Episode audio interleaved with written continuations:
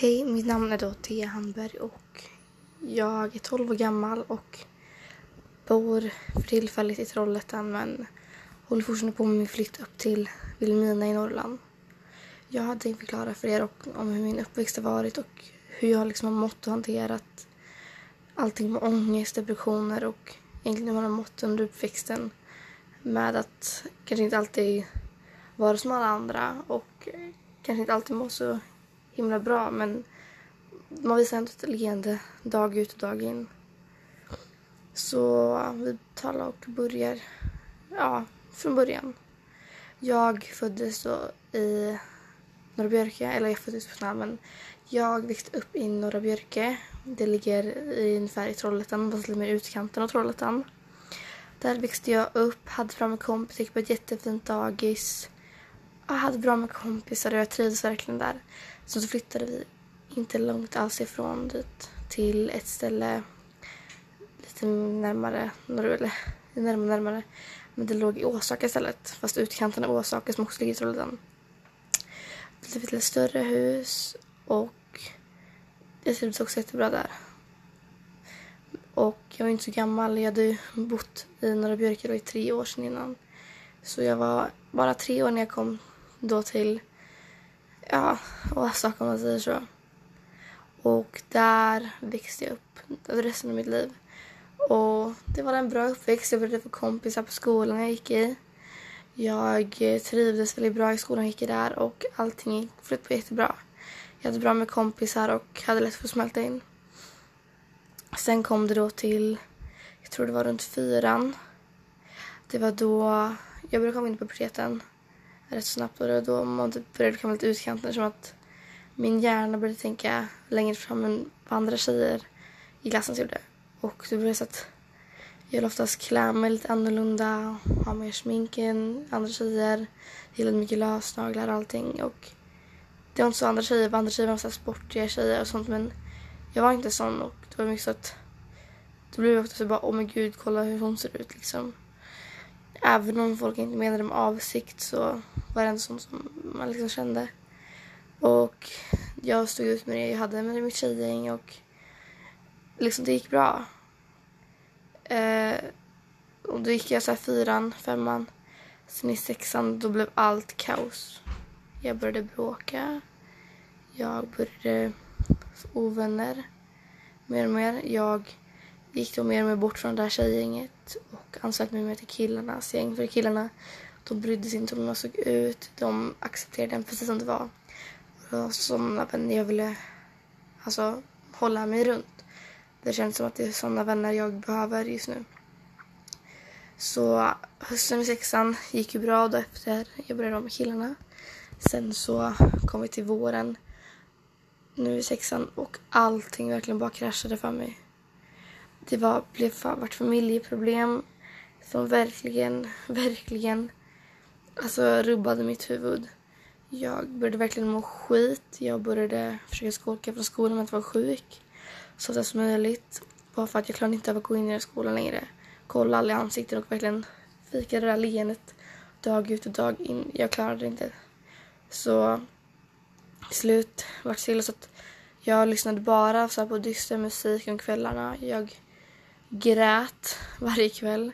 Jag sov knappt, jag drömde mardrömmar. Verkligen hela nätterna. Det var drömmar som att man skärde upp hela alltså verkligen handlederna. Det var drömmar om att jag hoppade från höga byggnader och bara kände hur det bara sticker till i kroppen innan jag vaknar upp efter drömmen. Det var en så jobbig känsla. Jag tror inte man kan förstå hur jobbig känslan det var att drömma exakt samma dröm varje natt. Du får ingen sömn, du får inget... Alltså det, det händer väl ingenting för dig. Livet blir bara jobbigare och jobbigare. Och allting har ju sin gräns. Och jag nådde gränsen ungefär i mars månad. Det var då jag verkligen kände att det blev, blev värre och värre.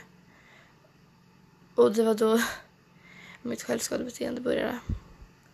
Jag alltså skärde mig själv på armen. Jag, som jag nu idag ångrar väldigt mycket.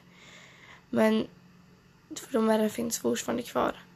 Och jag visste inget annat jag kunde göra. Det var som att det blev svart i mina ögon. jag bara försvann från världen för några minuter. Det var som att jag bara fick världens blackout. Jag kunde se allting som hände. Jag kunde höra oavsett alla ljud i bakgrunden. Men jag kunde inte bestämma om huvudet själv. Det var som att hjärnan gjorde sin egen grej av allting. Kände att hjärnan ville inte hålla, hålla med mig.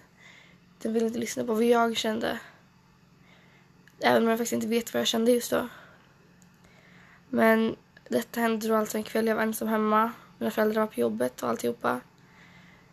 Och det bara blev jobbigare och jobbigare för mig. Om allt detta. Så till slut fick min mamma reda på detta. Vilket faktiskt underlättade sjukt mycket att inte behöva gå med den här tyngden inom, inom dig. Att du verkligen kunde berätta det för någon så du mår bättre av det. För oftast man mår verkligen bättre av att prata med folk om det men det vill inte jag göra. Det var ju så att jag gick hos skolkuratorn. Hon hjälpte ju självklart i början när jag började berätta för henne om mina ångest och depressioner men det blev bara värre och värre verkligen sen. Det var som att så hjälpte det inte gå till henne. Jag visste inte vad som skulle hjälpa längre. Det var som oavsett vem jag pratade med, hur mycket jag pratade med någon eller hur lite jag pratade med någon. Ingenting hjälpte. Det var som att mitt liv bara drogs isär mer och mer och mer. Och jag hade verkligen ingen aning om vad jag skulle göra. Det var som att du bara är ett mörkt rum som tagit från dig syn, hörsel och känsel.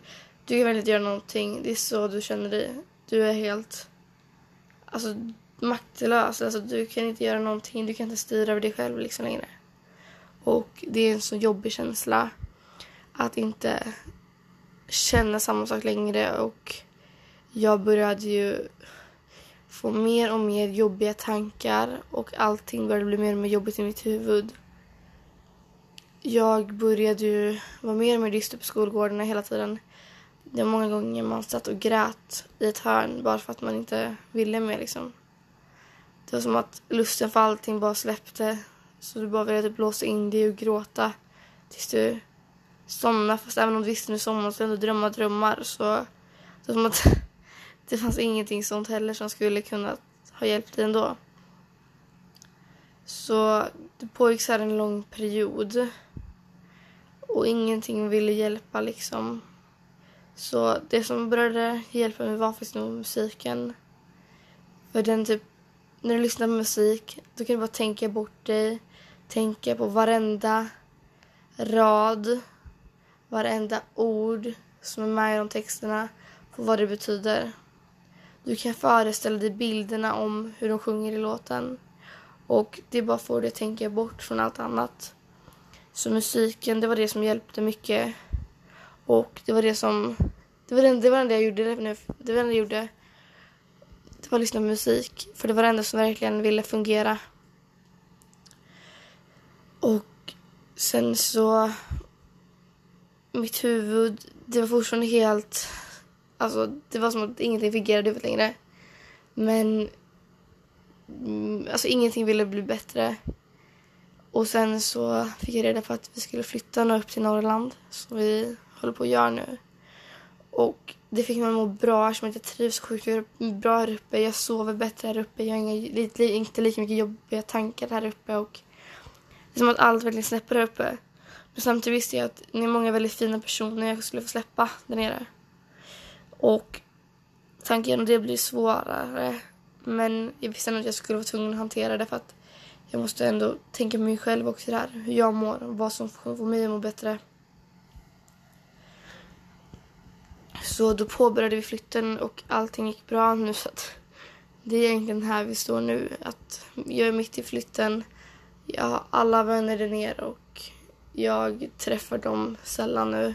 Eftersom att just nu är sommarlov. Men liksom, jag kan alltid träffa dem på loven och allting. Och det finns alltid nya vänner där uppe. Men bara den här perioden att flytta och skolan och allting. Det var bara jobbigt. Att verkligen känna att det är typ ett farväl från sådana bästa vänner som har funnits men i för och motgångar. Eller med och motgångar eller vad man nu vill säga.